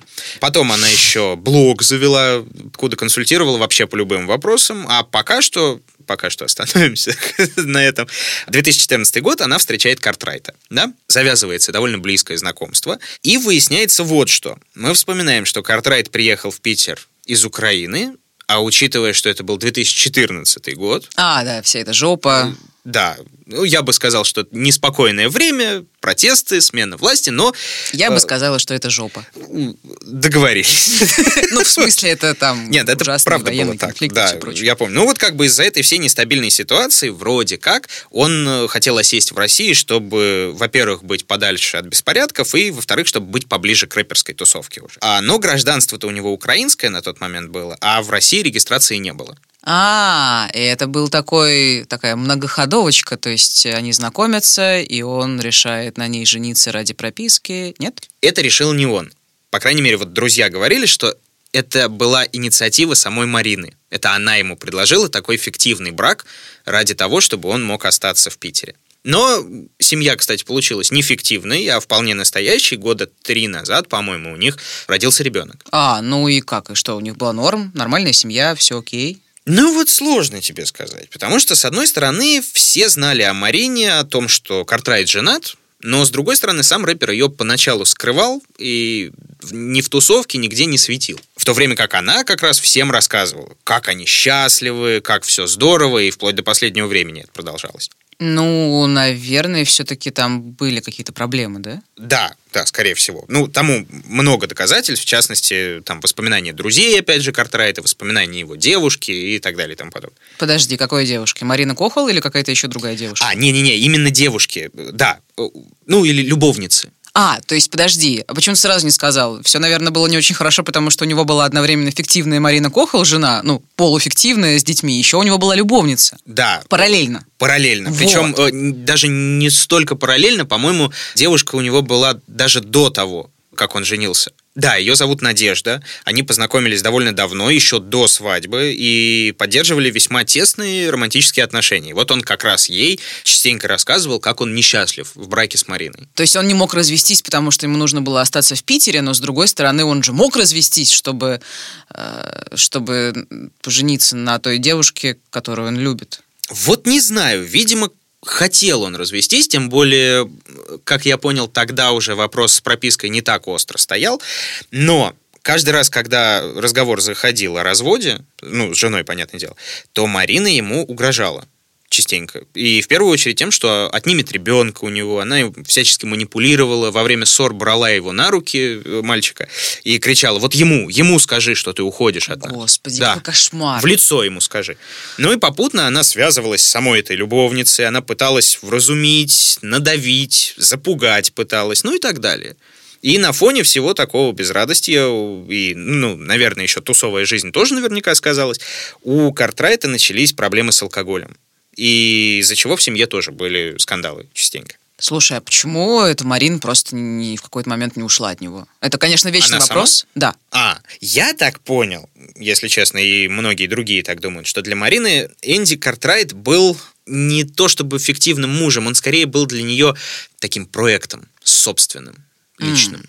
Интересно. Да, потому что она очень многое делала для его продвижения как артиста. Она иногда вела его соцсети, разбирала почту, какие-то там вопросы по мелочи менеджерила, ну и так далее, и так далее. И, ну и к этому же кто-то еще приплетал, что она была старше своего мужа на 6 лет, то есть как будто бы взяла его под опеку какую-то. И манию контроля в кучу с повышенным ощущением собственной важности. М, А это в чем-то выражалось? Ты знаешь, да, красноречивее всего это было видно вот как раз на ее YouTube-канале, на блоге, о котором я говорил, под э, псевдонимом Марина Зорина. Она там излагала как раз свои астрологические знания великие. Э, Восхитительные видосы, если честно. Как договориться с нерожденным ребенком о дате родов. Что? Да, там было такое, что... Вот ты смотри, э, обращаясь к плоду, видимо, завтра маме надо выспаться, вот давай не раньше 10. В 10.30 Нормально. отошли воды после этого. Как тебе такое, Илон Ну, короче, да. А, как наладить общение с родителями мужа? Ну, это Как- ладно. Как выжить в ретроградный Меркурий, там, ну и так далее, прочее. Это дичь. Там же, кстати, было видео, что делать, если знаешь любовницу мужа в лицо. Действительно, что делать? Ну, она, наверное, знала, да, потому что и, и знала в лицо, и знала, что делать. Но намекает как бы, да. Кстати, Маша, забавный факт, одно из первых видео на ее канале посвящено крайне интересной теме. Давай послушаем. большой отклик, неожиданно для меня. возымел пост про э, серийных убийц. Э, я считаю, что тема довольно специфическая. Э, сама-то я и увлекаюсь давно, потому что ну, это профессиональное увлечение. Там, если вы не специалист, если вы не судмедэксперт, если вы не э, опытный астролог, то каким образом вы сможете отличить нормального человека от маньяка? И мой ответ – никаким образом вы не отличите. Вау, вот это да! Ты, Маша, опытный астролог. Ты можешь отличить э, маньяка от нормального человека? Ну, конечно. Ну да. Вообще, 7 минут. Да. Очень легко. Вот. Мить, ты маньяк. Спасибо большое. Сто процентов. Ну и, разумеется, в бесчисленных этих диких ток-шоу, да, которые, естественно, расплодились после всего того, что произошло, все эти дикие орущие гости говорили, смотрите, видите, что происходит? Вот она сначала серийными убийцами, да, интересуется, а потом мужа своего убила и расчленила, а? Проекция. Так что, Маш, давай ты это, аккуратней, что ли, и я тоже буду аккуратней. То есть ты предлагаешь просто закончить с подкастом дневники Лоры Павловны, да, чтобы у нас не было с тобой лишних проекций? Ну, там, с консьержем можно пообщаться пристальнее, А. да, там, навести. Так, Митя, все в порядке. Мы же, мы же с тобой такие маленькие домашние антропологи, криминологи. Нормальные люди, да. Ладно, продолжая про Марину Кукол, на самом деле, если бы это была просто вот такая болтология ни о чем и просто зарабатывание денег на тех, кто ей верит, ну, ладно, ну куда бы ни шло. Но она сама, по всей видимости, максимально искренне верила в свою исключительность и в свою всесильность, как астролога и как обладателя высшего знания. У меня, к слову, такая была первая бывшая. Она говорила, что она умеет в сны влезать. И вот сегодня ночью ты спать будешь, я к тебе в голову залезу и все там поправлю.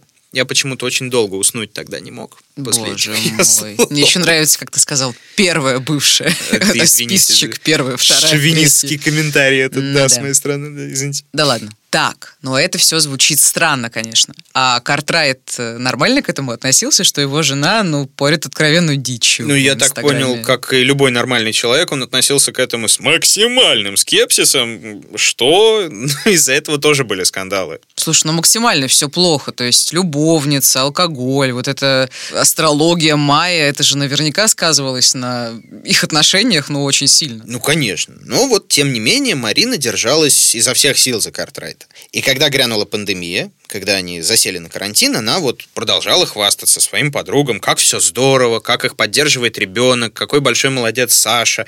Но все это время, это вспоминала семья э, Юшко, что Кохол с ними общалась, с мамой, с сестрой его, и все время спрашивала об особенностях его здоровья. Не болеет ли он диабетом? А может быть, кто-то близкий болел диабетом. Она жаловалась на то, что Саша пьет. А, Вскользь упоминала, что вроде как от него собирается уйти, потому что он тиранит ее постоянно. Ну и плакалась, что мало того, что он пьет, так он еще и к наркоте пристрастился. М, А это была правда или это просто она вообще в кучу все свалила и обвиняла его во всем? Ну вот ты знаешь, несмотря на то, что у общества есть вот этот э, образ сферического в вакууме рэпера, да, который прочно сколотился, что он обязательно наркоман, даже скорее наркоман, чем алкоголик, но нет. В случае с Александром такого не было. Ну, по крайней мере, все друзья, знакомые говорят, что он не юзал, не употреблял никогда. Правда это или его выгораживают, потому что, ну, либо хорошо, либо ничего, сложно сказать. Но довольно искренне звучат люди, когда говорят, что нет, человек никогда не употреблял. Ну и плюс ко всему, если бы действительно были какие-то тяжелые проблемы, которые предшествуют передозу, он же не просто так случается, то где-нибудь да была бы об этом информация. А так нет. Ну вот, как бы то ни было, наступает 25 июля 2020 года. Подробности смерти Энди Картрайта и полная правда до сих пор не раскрыта. Но информация из открытых источников пугающая. Слушай, начинается самое интересное. ну. Да, да, поехали. Значит, сама Марина Кохол рассказывала следующее. 25 июля с утра муж вроде как якобы попросил ее сгонять за пивом. Она отказалась, типа он снова сейчас уйдет в запой. Завязалась ссора, и она от него в другую комнату ушла. От греха подальше. А когда через час вернулась проведать мужа, то обнаружила его уже мертвым. С пеной вокруг рта, рядом якобы валялся шприц. И дальше начинаются вот те самые странные четыре дня.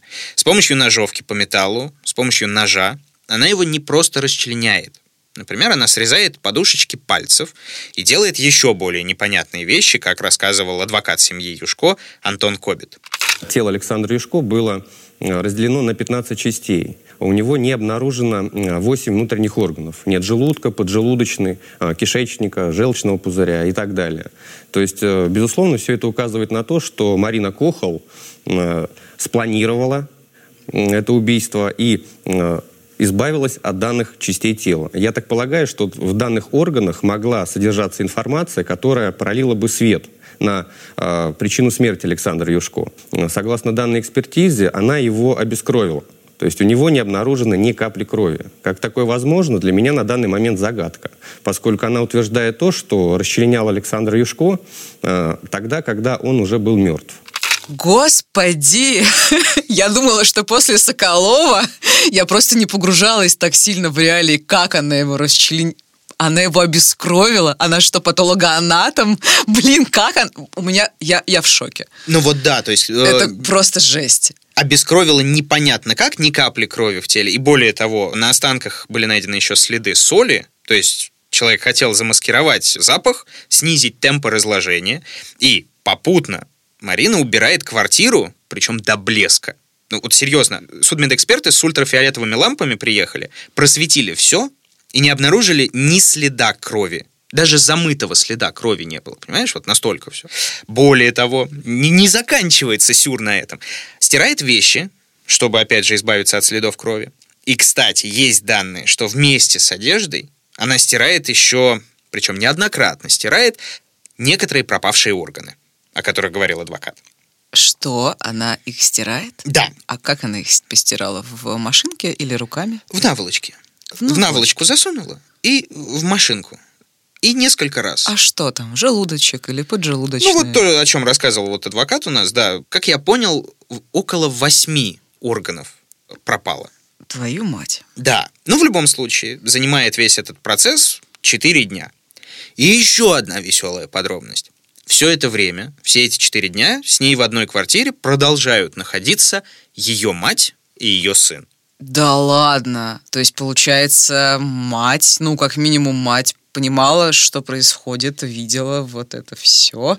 Да, там говорят, что О. квартира там была, ну, не хоромы, 67 метров, все-таки не маленькая квартира, но все же, учитывая, что она расчленяла тело в комнате Александра и еще ходила в ванную, чтобы все это скрыть, смыть и так далее, мать не могла этого не видеть, да? Ну, вот такая очень странная история. И, наконец, на пятый день она сама звонит адвокату.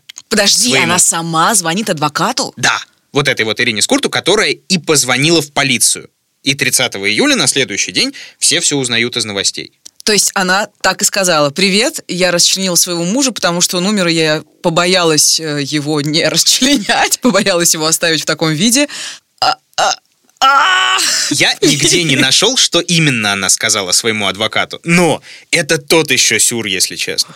Учитывая, что судя по всему, у нее были планы, как избавиться от всего этого, как избавиться от пакетов. Может быть, есть такая история, что она позвонила адвокату и спросила, а что с ней будет, если вдруг все вскроется? А, ну, кстати, да. Адвокат от этого могла, скорее всего, охренеть и позвонить в полицию, как бы, да?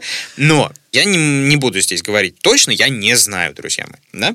Ну и, естественно, все были в ужасе. Тот же ресторатор там давал большое интервью, говорил о мастерстве Картрайта, о том, как он обращался с рифмой, о том, какой у него был классный характер, о том, что он собирался с ним писать новый трек, но вот что-то биты не могли подобрать все, ну и так далее, так далее. О том, что это огромная потеря и для э, Сашиной семьи, и для всего рэпа в целом. Но главное всплыло чуть позже. Значит, как мы помним, Картрайта не стало уже 25 числа, а 26 числа в его инстаграме была опубликована новая запись. Лето в разгаре, бейте татухи, присылайте фотки. По скриптум приятно, когда тексты твоих треков буквально идут по рукам. Там цимис заключался в том, что на прикрепленной фотке была татуха одного из поклонников Картрайта. На руке были набиты слова «будет маловат» вокруг черного катафалка. Это по мотивам слов из его трека, который он совместно с Луперкалем делал.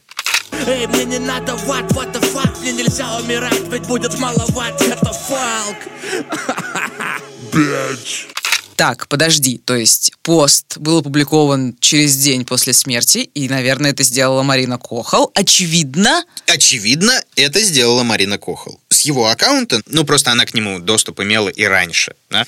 Как ты помнишь, я рассказывал, что она вела его в соцсети иногда. И чуть позже выяснилось, что еще Марина переписывалась вот с любовницей рэпера, тоже от его имени. Там какая-то дикая история. Когда он был жив, они договорились о встрече, и когда он уже умер, девушка ему написала, что она в городе, и Марина от его лица спросила, ну что, какие планы? Со скобочкой. Она начала даже отвечать, девушка, но чуть ли не сразу поняла, что это не Саша. Он никогда так не писал, и он прекрасно знал, какие у них планы. И вот... Какая дичь. Слушай, хорошо, Ой. хорошо, ладно, я смирилась с тем, что ты на меня сейчас вывалил про органы в наволочке и так далее. Окей, ее задерживают. Ты, по-моему, говорил, что она как свидетельница, Потом ее, наверное, арестовали все-таки? Да, ее потом все-таки арестовали. И с каждым днем все новые новые подробности, одна увеселительнее другой. Значит, э, вот эта тщательная уборка и все то, что Кохол сделала с телом, все это, естественно, жутко замедлило работу судмедэкспертов. Ну, потому что обескровленные части тела, их было просто невозможно проверить на следы наркотиков. Ну и попутно на отравляющие вещества. То есть в первую очередь их проверяли на наркотики, потому что Кохол заявила, что он умер от передоза, да, а потом нужно было все-таки проверить, а не отравили ли его случайно. И это было невозможно сделать не только потому, что тело было обескровлено, а потому что еще отсутствовали те самые важные внутренние органы. Желудок, кишечник и так далее и тому подобное, где могли бы сохраниться следы отравления. Любого. Эксперты нашли одну классную деталь. На ладони остался след от укола. О, Слушай, а чисто теоретически это могло привести к передозировке, о которой она всем говорила? Ну вот нет, скорее всего, это никак не связано, потому что, ну, во-первых, ладонь не классическое и совершенно не характерное место для инъекции наркотической, да? Я, я по крайней мере, не знаю есть ли что-то такое. Ну и плюс ко всему экспертиза показала, что э, наркотиков в теле нет. То есть там были какие-то мизерные-мизерные следы, непонятно чего, и их обнаружили, по-моему, в волосах. Ну, то есть это, э, по-моему, называется следовые включения из серии. То есть вот может было, а может и нет. Но причиной смерти это точно быть не могло. Никак. Но спустя пару недель после убийства следователи выясняют, что Марина искала в сети, где можно купить один медицинский препарат, инсулиносодержащий. Так, для диабетиков. Да, учитывая, что никто в семье не болел диабетом, ни у кого не было симптомов, и никто не использовал такие вот препараты. Но вот к этому препарату в инструкции сказано, что сильная передозировка может вызвать гипогликемическую кому, а без оказания должной помощи кому может привести к летальному исходу. Ну, логично. Эксперты провели анализ и установили, что у Картрайта на момент смерти был чрезвычайно низкий сахар. Они это выяснили по анализу, кстати, из э, глазного яблока. Боже мой. Да и выяснили, что инъекцию вот этого вот инсулиносодержащего препарата ему сделали за час-полтора до предполагаемой гибели. Так, а может быть... Ну, как бы, очевидно, она взяла и его э, убила, довела его до комы. Ну, вот знаешь, как я тебе скажу, э, неизвестно. Ладно, давай сразу расставим все точки над «и». Она проходит обвиняемой по статье убийства. Но своей вины она не признает, Прямых улик на нее нет, только интенции, которые косвенные, да, и, ну да, там, понятное дело, есть расхождение версий. То ли это передозировка, то ли потом она переобулась и сказала, ну, наверное, мог быть и сердечный приступ, я, может быть, просто перепутала. И то ли я вообще сама не знаю, что там было.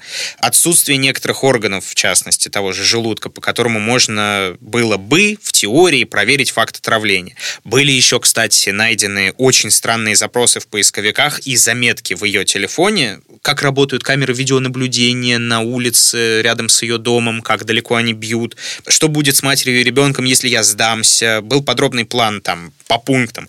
Ванная, сливы, убрать порожек, купить ультрафиолетовую лампу. Ну, то есть перечисление всего того, что нужно для кристально чистой уборки места преступления. Она даже указала в заметках в телефоне габариты барабана стиральной машины для того, чтобы понять, что туда может влезть, скорее всего, из органов. Вот настолько все. А это не кажется супер подозрительным, черт возьми. Это максимально подозрительно. То есть, грубо говоря, человек зачистил место преступления как криминалист. Да? Скрупулезно, тщательно. Ну, конечно. Но это же... Ну, ну... Это же очевидно, но это все еще не делает ее виновной. Прямых улик, опять же, на нее нет. У нее хорошие адвокаты. Один из них, к слову, защищал нашего предыдущего героя, да, доцента Соколова. Сергей Лукьянов его зовут. А, да-да-да, точно, там он был тоже. Не один, но был. Ну да, то есть, ну это не совпадение, насколько я понял. Да, это же часто бывает, что когда адвокаты берут себе похожие случаи.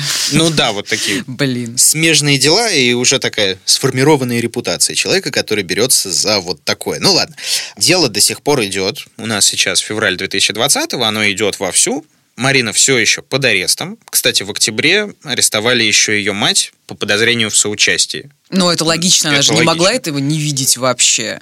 Или все-таки есть мнение, что она могла помочь расчленять там или стирать, или вот это все делать, этот гигантский план. Да, есть одна из версий, что она или помогала, ну, или хотя бы потворствовала этому да, с ее молчаливого согласия.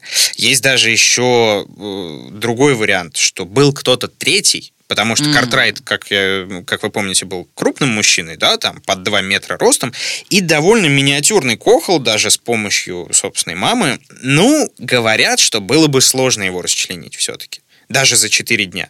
Но вот версия от третьем участнике, что был кто-то еще, который им двоим помогал, это все-таки только версия. Ну, ты знаешь, учитывая, как она замела следы преступления, я вообще не сомневаюсь в ее способностях расчленить кого угодно, как ну, угодно. Да. И, я не знаю, без... была ли там какая-то сторонняя экспертиза, кто-то ей, может быть, помогал, кто-то ей советовал, что надо проверить с ультрафиолетовой лампой, нет ли следов крови, и чем замывать-то все это дело. То есть, ну, есть способ, да, избавиться от кровавых пятен, да, даже так, что следов замытых не будет. Ну, мы, пожалуй, не будем об этом говорить. Да, ну, версия такая странная. Слушай, все-таки объясни мне, чем это все может закончиться в теории? А вот тут самая грустная история. В теории все это классное дело может закончиться ничем. Так. Потому что, ну, как бы мнение друзей Картрайта и вообще всеобщая уверенность, что именно она его убила, но этой роли никакой не играет. Да, и если суд не найдет достаточный состав преступления, то есть если не будет веских доказательств ее вины, то по статье 105 за убийство Марина Кохол не пройдет. Так, а за расчленение? Да, все-таки расчленение доказано, она сама в этом признается, но расчленение у нас проходит по другой немножко статье. Это 244-я надругательство над телами умерших и местами их захоронения. И за такое, ну вот как и за повреждение могил с памятниками, за вандализм на кладбищах и прочее, нарушителям грозит штраф до 40 тысяч или исправительные работы, год, по-моему, или арест до трех месяцев. Но этот трехмесячный арест, даже если она его получит, она уже давным-давно отсидела. То есть она реально может выйти на свободу, получается? В теории, да. От нее в последнее время, я читал, поступают данные, что правоохранители на нее давят, пытаются выбить из нее эти показания, задают мерзкие вопросы, типа, какой на вкус была кровь муж твоего, там, посмертный секс у вас какой был, ну и так далее. Там, не дают сходить в туалет, угрожают, что мать твоя в тюрьме умрет, сын в детском доме сгниет. Ну это опять же все с ее слов, да? В это несложно поверить, с одной стороны, но с другой, да. Ну, ладно, в любом случае сейчас вины своей Марина Кохол не признает, и убийца Энди Картрайта, де юре, так и не установлен.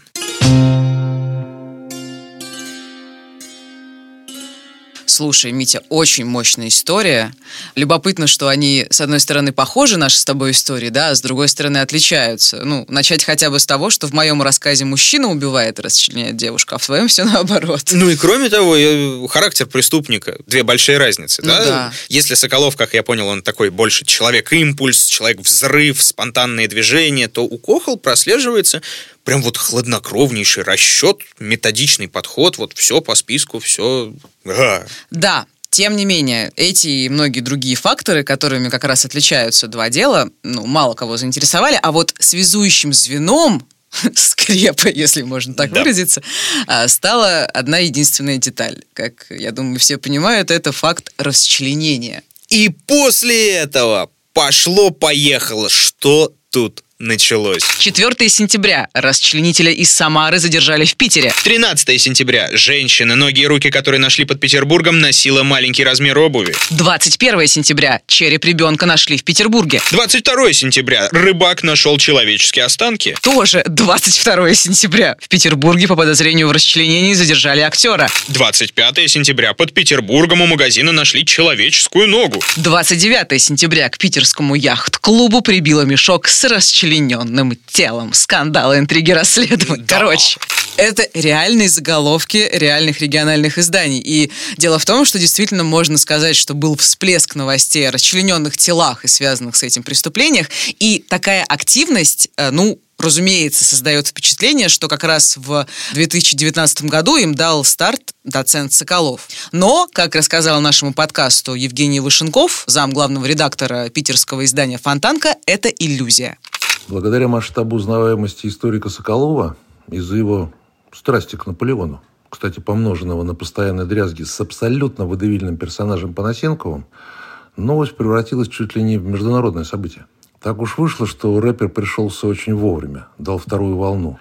Ну и, соответственно, СМИ начали разбирать историю по косточкам, обязательно вставляя в заголовки однокоренные слова от глагола «расчленить». Петербург – город провинциальный – он постоянно пытается назвать себя какой-нибудь столичной гранью. То футбольная столица, то культурная столица, арктическая столица. Это также помогает, притягивает быстро встроиться в столицу подвернувшегося черного юмора. Что же касается, действительно ли здесь начало что-то происходить, то Владимир Высоцкий про убийцы Магадан все сказал. Ответит он, не верь молве, их там не больше, чем в Москве.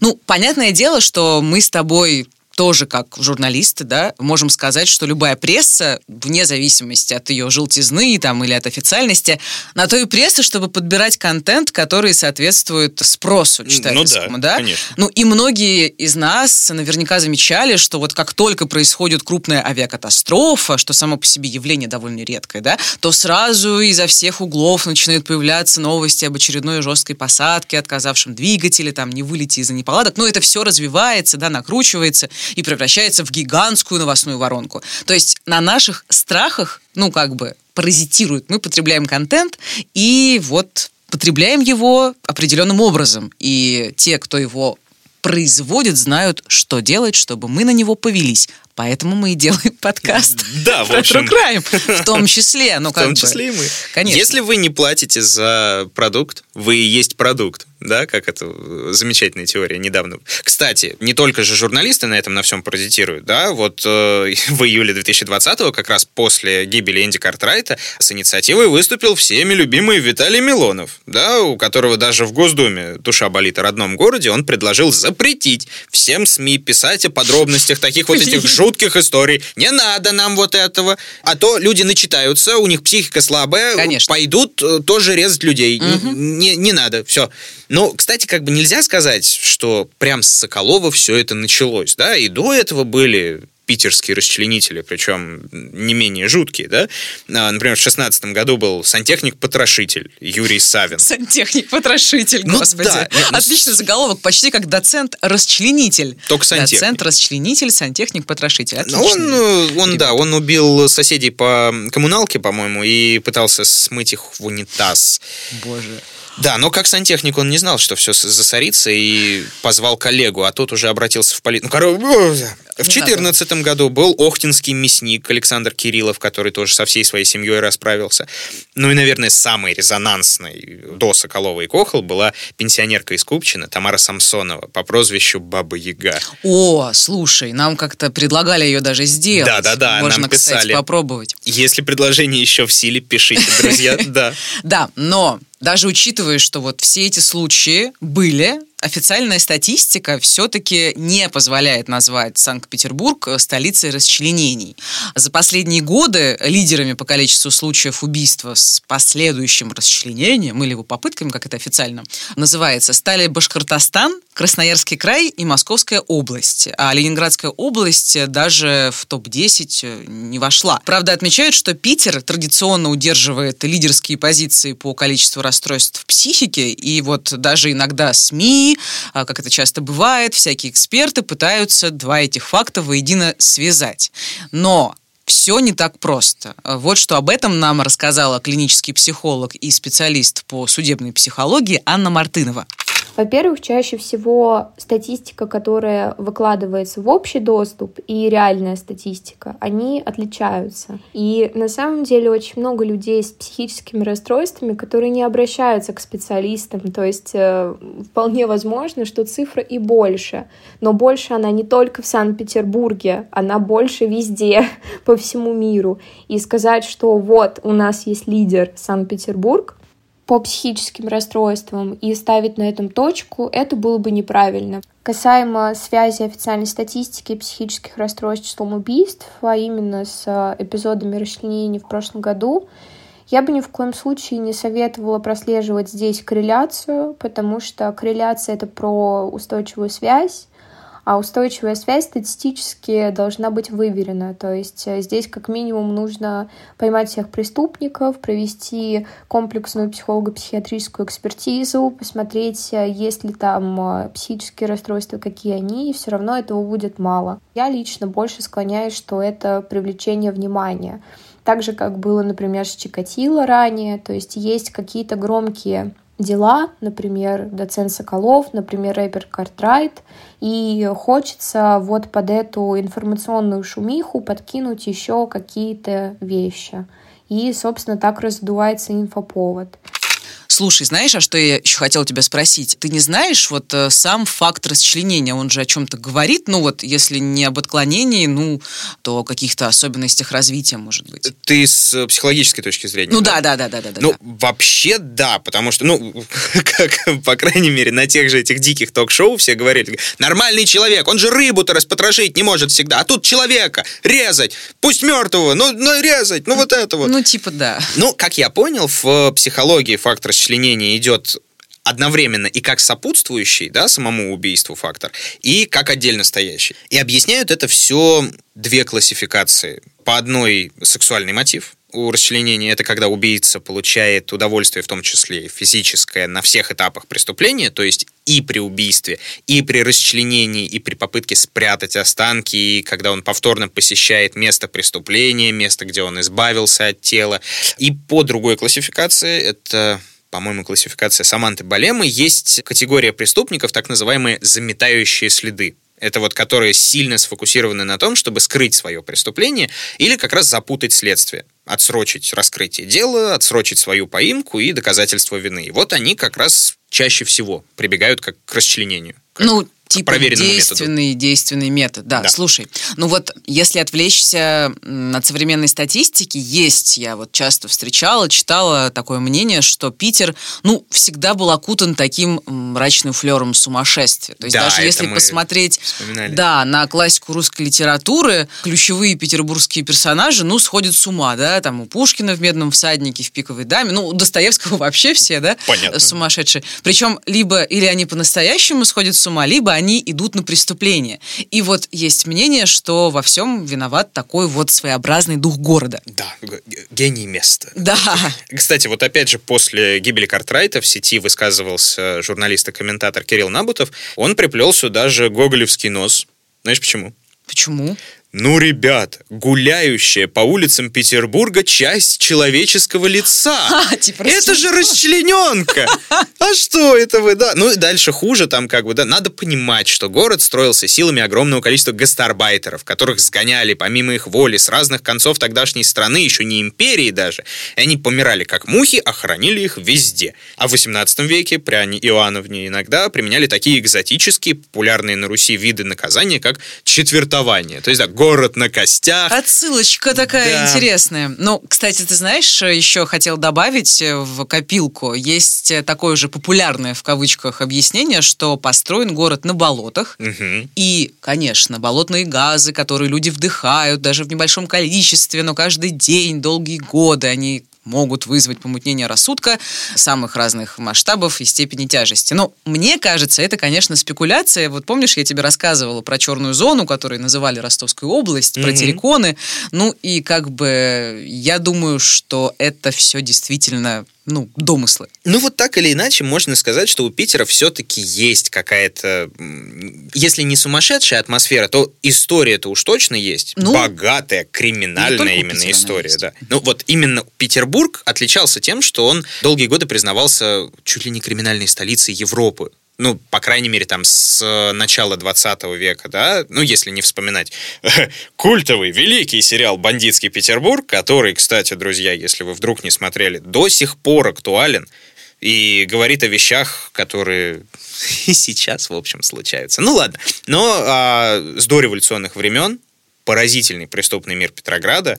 Недавно читал прекрасную статью просто об этом. Столичный статус, да, суровое социальное расслоение, то есть с одной стороны вальсы Шуберта и хруст французской булки, а с другой нищета и босота лютая при урбанизации населения, крестьянах вчерашних, которые сюда пришли, и непонятно, что им делать.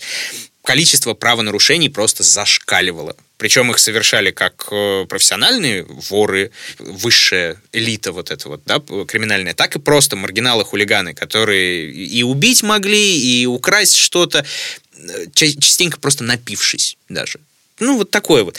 И здесь же, кстати, в Питере отметились и наши с тобой, Маш, подопечные. Например, э, первый серийный убийца, первый маньяк в Российской империи, так минуточку. Слушай, если честно, я когда читала о маньяках там Советского Союза и, возможно, даже раньше, я бесконечно встречала это выражение «первый маньяк». Ну, прям штук пять я начитала, знаешь, за время работы. Хорошо. можно быть первым. Абсолютно. Ну, хорошо, вот ты говоришь «первый маньяк». Кто же это? Ну вот про одного ты наверняка читала или слышала. Это Николай Радкевич, который впоследствии взял псевдоним Вадим Кровяник. А, я натыкалась, ну, как-то вскользь. Это, по-моему, он охотился на девушек и как-то Да, был да, да, да, связан с кораблями, с морем. Да, кажется, он матросом был. А. В 909 году нападал, кричал «Смерть красавицам!» Ну, то есть, прям, ух, русский Джек-потрошитель его еще называли. Вот прям дал совсем потрошитель, да? Ну, ладно. А второй, куда менее известный персонаж, но тоже колоритище. Его звали Константин Сазонов. На его счету 6 или 7 жертв было, плюс э, разбойные нападения, а прозвище у него было Царскосельский душегубец. Ох, красиво как. Самое классное и самое красивое. Орудовал он в 1814-1816 годах. Не совсем в Питере, а так вот, э, сейчас город называется Пушкин, тогда Царское село, в том самом лицее, где учился Александр Сергеевич Пушкин. Да ладно, нифига Да. себе. О, и, ну, был вот э, он так называемым дядькой, да, то есть слугой при лицее, и поговаривают, что чистил юному поэту сапоги. Ничего себе. Сам Пушкин в 17 лет написал такую эпиграмму. «За утро свечкой грошевою явлюсь пред образом святым. Мой друг, остался я живым, но был уж смерти под косою. Сазонов был моим слугою, а Пешель — лекарем моим». Пешель — это старый лицейский врач, насколько я понял, а Александр Сергеевич был заядлым посетителем лазарета. Слушай, да, совпадение потрясающее. Но ты знаешь, да, это все очень интересно и все имеет место, но даже учитывая такую богатую криминальную историю Петербург, все равно нельзя сказать, что это какое-то жуткое место, в котором каждый день что-то ужасное, страшное происходит. Ну, конечно. Да, по официальной статистике, насколько я знаю, э, по наиболее распространенным преступлениям северная столица, ну, почти не отличается от остальной России. Самыми популярными остаются кражи и наркооборот. Ну, Мгм. только в Питере статья 228 за наркотики чуть чаще применяется, чем кражи. А если говорить про непосредственно убийство, то в Петербурге, ну, все даже очень э, хорошо. Вот давай послушаем, что нам об этом рассказал криминолог Владимир Кудрявцев, младший научный сотрудник Института проблем правоприменения при Европейском университете в Санкт-Петербурге. Питер – это сравнительно благополучный город. В перечислении населения в нем в среднем гораздо меньше преступлений, чем по стране в целом. В том числе жестоких, в том числе убийств. По-моему, там около двух или трех убийств на 100 тысяч населения. Это уровень, сравнимый с европейскими странами. Ну, там, наименее благополучными, типа Балтии, но все равно. А в среднем-то по стране уровни совершенно не европейские. Какое-то количество жестоких преступлений, наверное, всегда будет спутником человечества. Э, И, разумеется, нас, как нормальных людей, эти преступления всегда будут шокировать, возмущать, расстраивать. Но я тут люблю метафору про криль или планктон и китов. Да, киты это очень большие животные, они прям поражают наше воображение, но если посмотреть на общую биомассу океана, то становится очевидно, что они прям теряются на фоне животного планктона. И с ужасающими преступлениями примерно то же самое. Они нас прям потрясают до глубины души, выворачивают наизнанку, но, как и китов, их становится все меньше. Ну и хорошо. Ну и хорошо, мне так нравится, как он завершает это. Ну, ну и отлично. Слушай, ну, э, кстати, еще хотела тебе сказать, что криминологи уже давно говорят о том, что во всем мире, и в России в частности, количество серьезных преступлений вот уже несколько лет как сокращается. Я на самом деле тоже это видел, но верится с трудом, потому что, ну не знаю, это уже профдеформация или что, ну потому что столько читать, столько смотреть и рассказывать про маньяков, что уже вот все совсем наоборот кажется, что чернуха такая, что не продохнуть. Каждый день кто-то умирает. Как нам написали однажды в комментариях, что зачем я устроила себе марафон дневники Лоры Павловны, я вообще удивляюсь, как женщины выжили в, в этом мире. Потому что столько маньяков, столько убийств девушек. Что ну, происходит? На самом деле, я понимаю тебя очень хорошо, потому что мы с тобой бесконечно соприкасаемся со всяким трэшем, но в действительности все не так уж плохо. Уже 30 с лишним лет идет снижение преступности по всему миру, а криминологи Психологи даже называют это отдельным термином Great Crime Drop, а, великое снижение криминала. Великое снижение. Да. Красиво. Так что я бы предпочла верить таким новостям, да, а не СМИ, которые раздувают каждый жуткий случай, да, и атмосфера каких-то отдельных мест, городов, стран становится еще более жуткой из-за этого. И не только СМИ, но и подкастеров. Но мы, по-моему, не такие. Мы вот видите, о чем мы говорим вам, что все не так плохо. И все-таки приятнее думать, что мы живем в мире, которые с каждым днем становятся все безопаснее. Да, это было бы как-то классно. Ну, а мы, друзья, напоминаем, что это был специальный выпуск подкаста «Дневники Лоры Палны». Спасибо, что вы нас поддерживаете до сих пор. На Патреоне, например, нас это безумно радует. И нам, конечно, очень приятно отвечать вам на вашу поддержку вот такими, мы надеемся, интересными специальными выпусками. Меня зовут Маша. Меня зовут Митя. Подписывайтесь на нас в мобильном приложении на сайте SoundStream, вступайте в нашу официальную группу ВКонтакте, слушайте нас в Apple подкастах, Google подкастах, в Кастбоксе, на Яндекс Музыке, смотрите на Ютубе, ну и вообще, где мы есть везде. Ну и подписывайтесь еще на наш Инстаграм Лора Павловна 2020, там прикольно. Да, ставьте лайки и обязательно пишите нам отзывы, комментарии. Я, например, очень люблю читать отзывы и комментарии, особенно о своем потрясающем голосе. Да-да-да. Ну ладно. И очень важный момент, пожалуйста, рассказывайте, о ком из российских и зарубежных маньяков вы хотели бы услышать, потому что у меня иногда, если честно, кризис идей, и очень здорово, когда вы нас поддерживаете, очень помогаете, когда, собственно говоря, такой кризис в очередной раз нас настигает. Ну, меня. Ну и, кстати, о поддержке. Спасибо еще раз всем вам, нашим патронам. Мы рады, что вы у нас есть. И на нашем аккаунте на Патреоне в будущем мы обещаем, будут появляться новые интересные спецвыпуски. И не только. Другие классные активности тоже будут. В общем, не переключайтесь, оставайтесь с нами, будьте осторожны. И будьте счастливы.